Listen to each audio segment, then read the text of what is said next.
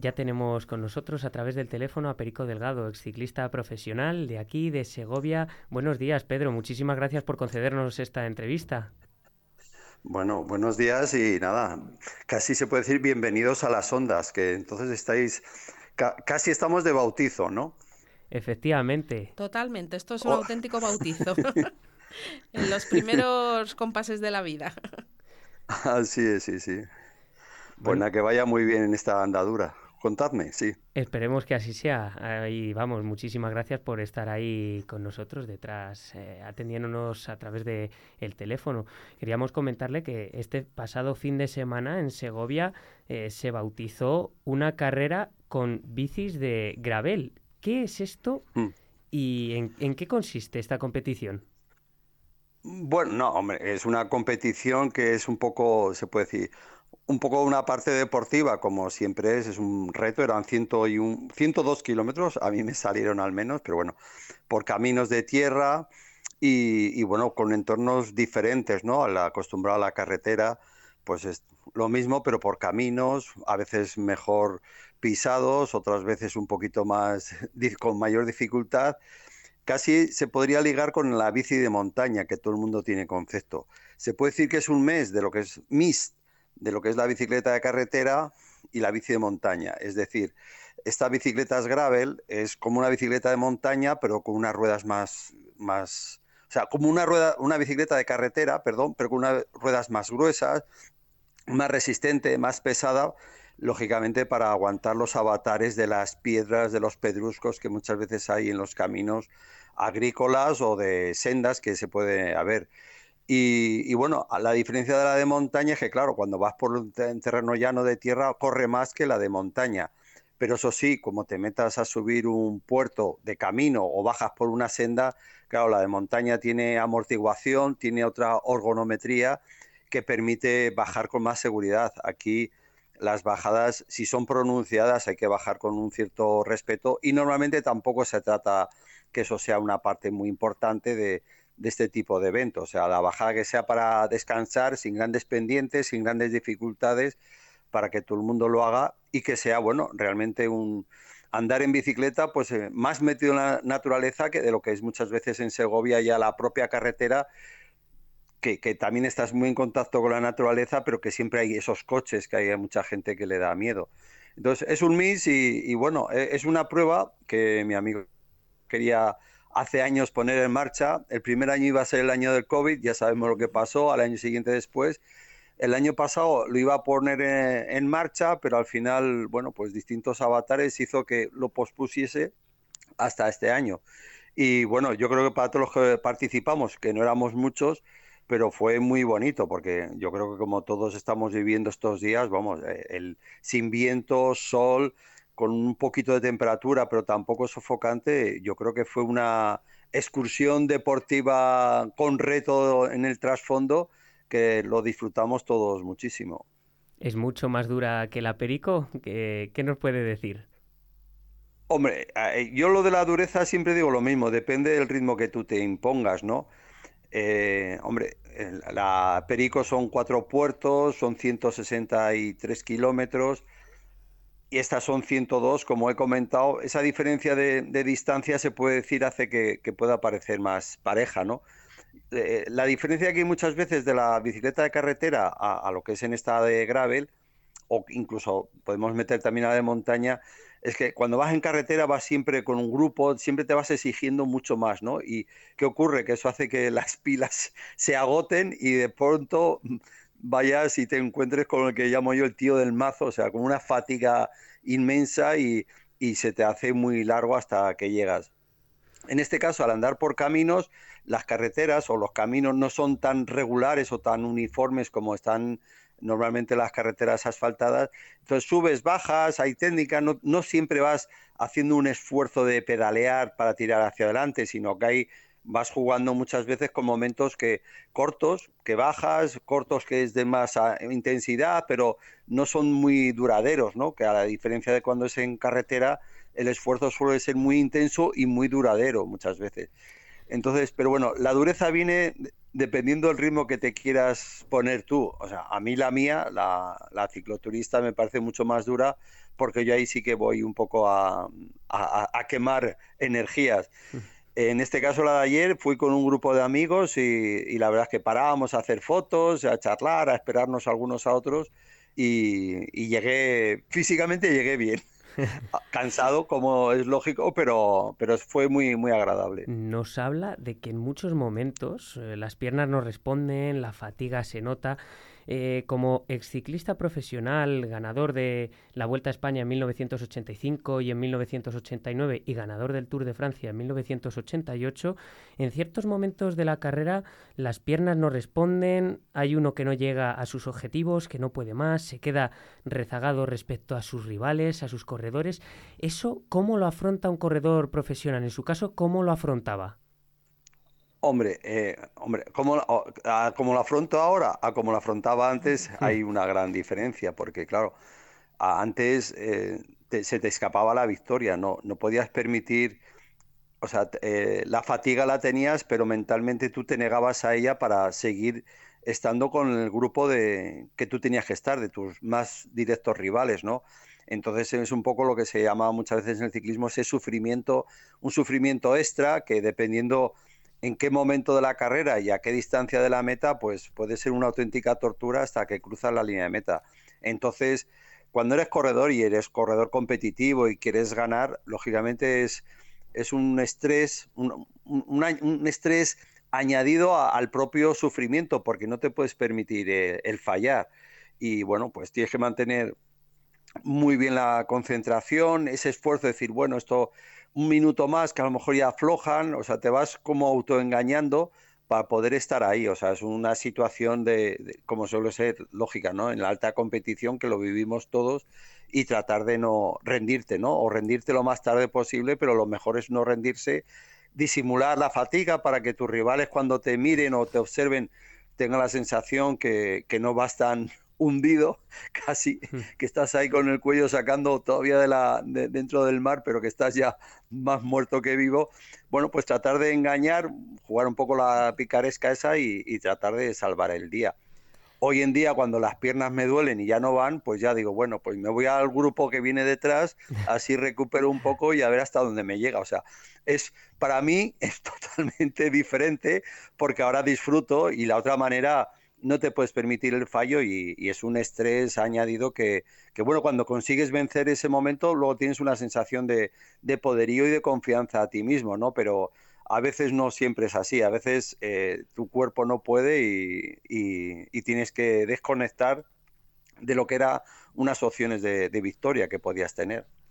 Pedro, ahora se habla mucho de la salud mental, de la psicología del deporte, de tener preparadores no solamente físicos, buenos fisioterapeutas, nutricionistas, también se habla mucho de todo lo que rodea a la gente de la alta competición. Imagino que también en el mundo del ciclismo ya no es un tema tabú, ¿no? Hablar de todo esto, de que tú hablabas de vencer la presión, todo esto ahora se pone más de manifiesto el lado humano o la salud mental de un competidor, sea la disciplina deportiva que sea, ¿no? Sí, porque, bueno, en nuestra vida todo ha ido cambiando poco a poco, ¿no? Y realmente hoy hay un conocimiento de muchos temas y te das cuenta de errores que has cometido atrás, ¿no?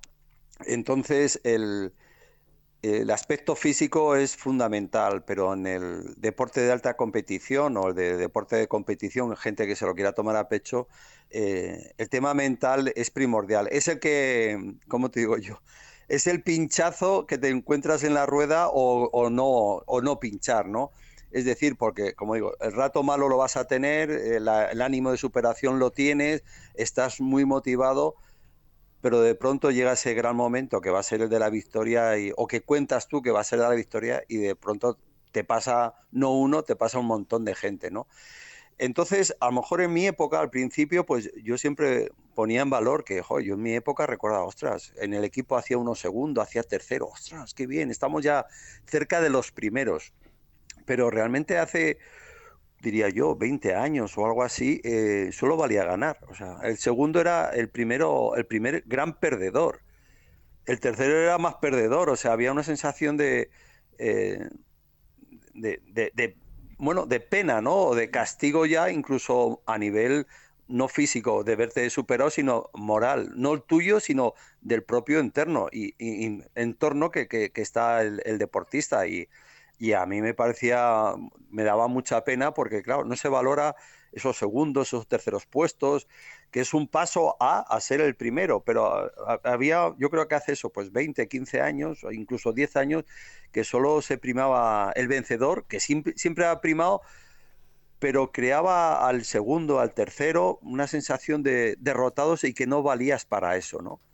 Que luego a lo mejor en el régimen más interno del deporte no es así, pero a nivel social sí que se vivía así mucho, y así ha habido muchos deportistas, no solo ciclistas, de cualquier otro deporte, que caían en depresión, no se encontraban a sí mismos, no disfrutaban haciendo el deporte que tanto sacrificio tenía, pero que no disfrutabas, que entonces ya ese sacrificio dejaba de tener sentido, porque no tenías una recompensa de decir, oye, tío, bueno, eres el segundo, eres el tercero, pero ostras, qué bien, estás cerca ya del primero, ¿no? Era decir, va, tú no vales para nada porque has hecho segundo, tercero. Entonces, con todo esto que pasó, como digo yo, hace entre 20 y 10 años, ha ido apareciendo, bueno, pues la figura del psicólogo deportivo, donde, bueno, pues tienes que ir a convivir con esa derrota. Y de hecho, bueno, pues sobre todo desde hace ya un par de años, pues yo comento, y además me han hecho entrevistas diciendo que como titular soy un gran perdedor.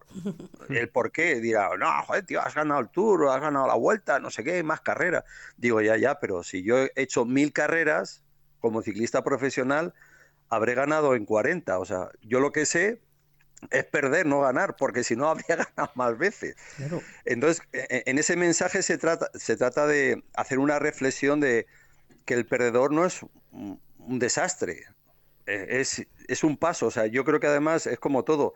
Cuando tú estás haciendo una cosa y cometes un error, sigues trabajando para no cometer ese error. O sea, te afianza más a ser más luchador si tienes un entorno que te apoya.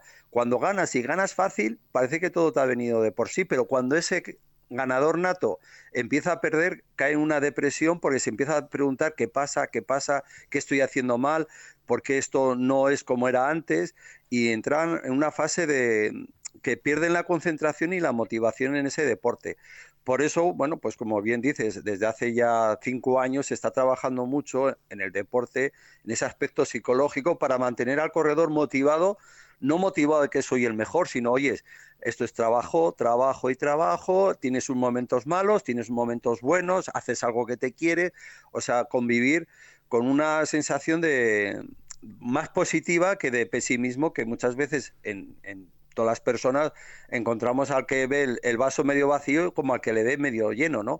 Entonces es reforzar al que se ve más frágil emocionalmente, reforzar ese aspecto mental para que sea competitivo, aunque el éxito o los resultados no estén llegando. Que vale igual para la vida que para el deporte. Pedro, háblanos de futuro, de proyectos, de cómo, qué te queda este año, este 2023. Bueno, la carrera del pavo, lo más importante del año. Antes de que acabe el año. Vengo preparando la carrera del pavo desde el 26 de diciembre del año pasado. Es verdad, una cita increíble, ¿eh? Una manera de celebrar la Navidad que tienen los segovianos que no la tiene nadie más. Eso hay que sacar pecho y estar orgullosos. Bueno, ya un poquito más en serio. Bueno, la verdad es que este año ha sido un año muy, muy movido para mí porque, bueno, salió un libro que ha escrito con Ainara Hernando, una chica que lleva, bueno, periodista especializada en ciclismo, y bueno, fue una cosa que ya lógicamente había arrancado el año pasado y este año vio la luz. Luego también con mi hijo grabamos un documental que se está emitiendo ahora en Teledeporte sobre el puerto del Tourmalet, y bueno, luego ya son un poco lo más conocido, ¿no? Pues las transmisiones del Tour, de la Vuelta y luego algún evento que otro, pero vamos, de lo que queda de año sí que tengo a lo mejor típico conferencias y cosas así, pero bueno, como algo así más que me llene, pues realmente nada, desconectar, descansar un poquito y estar tranquilo y a esperar a que llegue las Navidades para esa carrera del pavo. Claro, porque Pedro, ahora que ha hablado de las retransmisiones, es uno de los comentaristas más seguidos, junto con Carlos, en Televisión Española, la Vuelta, el Tour, el Giro, entre otras citas del mundo del ciclismo. Entonces le quería preguntar cómo entró en los medios de comunicación y llegó a ser, pues, uno de los mejores comentaristas que hay en la actualidad. Bueno, primero, gracias por los piropos, pero bueno, da igual. Yo como llegué, yo siempre he dicho, o sea... me considero una persona afortunada, es decir, mis planes, se puede decir, inmediatos desde que empecé a ser ciclista. Bueno, pues primero eres un chavalillo y te gustaría ser ciclista profesional, pues ya está, pues lo soy. Pues luego, joder, pues como todo, oye, pues me gustaría ser un corredor notable. Afortunadamente mis condiciones físicas me permitieron brillar y ganar carreras. Y entonces yo en el 94, pues... corriendo, ya anuncié a primeros del 94 que iba a ser mi último año como ciclista profesional, y entonces mucha gente me preguntaba, ¿y qué vas a hacer? Y bueno, hay una respuesta que es típica para todos, hayan sido triunfadores o no, pero sobre todo en el deporte, por la capacidad que absorbe tu tiempo y tu vida. Digo, yo lo que quiero es, al año que viene, el 95, un año sabático, no hacer nada, hacer todo lo que no he podido hacer antes, desde comer, desde a lo mejor algún viaje o cosas así sueltas, ¿no? No tenía en mente nada, pero ¿qué vas a hacer? Vas a montar un negocio, que era muy típico a lo mejor en mi época, un negocio de bicicletas. Digo, ya está Carlos Melero en Segovia, ¿para qué voy a hacer competencia a Carlos, que es amigo mío? Yo no lo sé, yo quiero desconectar. Entonces, bueno, la Vuelta a España entonces en abril-mayo... el turno lo corro, y luego de las últimas carreras importantes que hay, que también como la Vuelta cambió de fecha, era la Vuelta a Cataluña, que era a primeros de septiembre, y entonces en un hotel, pues la cuarta, quinta o sexta etapa, me encuentro en el ascensor con una persona que me dice, ¿qué vas a hacer? Otro pesado que me pregunta lo mismo. Digo, pues no lo sé, año sabático, no.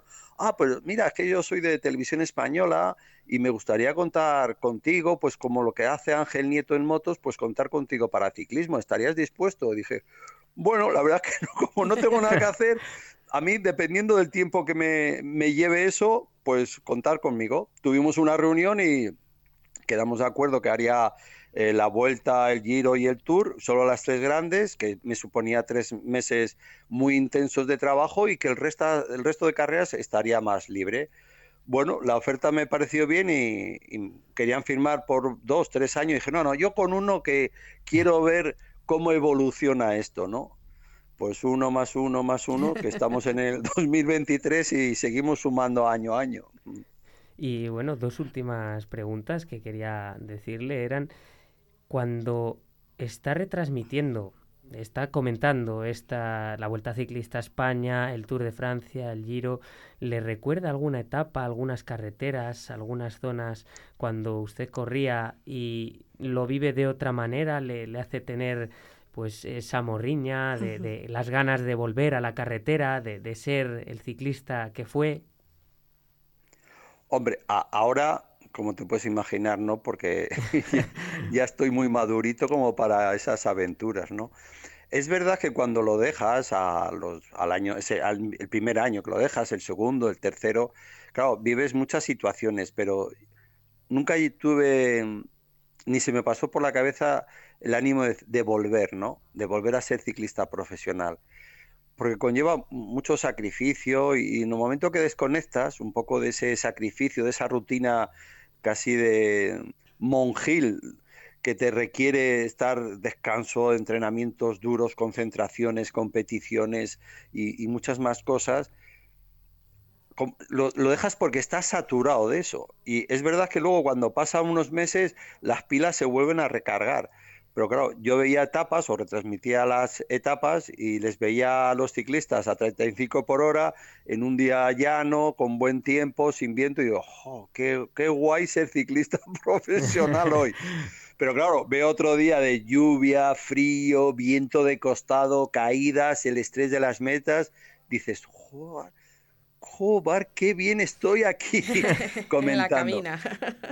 Pero bueno, sí que es verdad que cuando lo estás comentando te rememoras muchos momentos que has vivido. Yo siempre, algunos, no es que me hayan criticado, me han dicho que tendría que evitarlo, ¿no?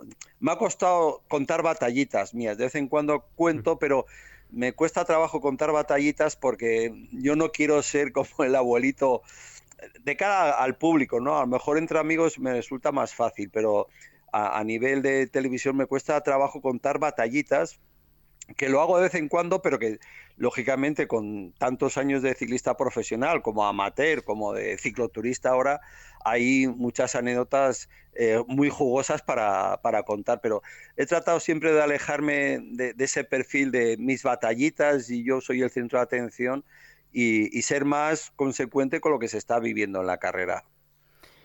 Pues no me puedo despedir de usted sin preguntarle algo sobre el futuro. Y en este caso no es el suyo, sino el de, como ciclista profesional que fue, si ve algún joven segoviano que tenga futuro en el mundo del ciclismo y que pueda dar el salto para estar entre los más grandes. Tenemos uno que es muy bueno, Iván Gómez, que está corriendo en el equipo Finisher y en el equipo Navarro. Lo que pasa que el ciclismo de los chavales jóvenes ahora está muy difícil. Te cuento, porque yo cuando pasé a ciclista profesional, aparte de que tenía cualidades y para mí me resultó fácil, entonces se pasaban todos los años como 20 a 25 ciclistas del campo amateur a profesionales.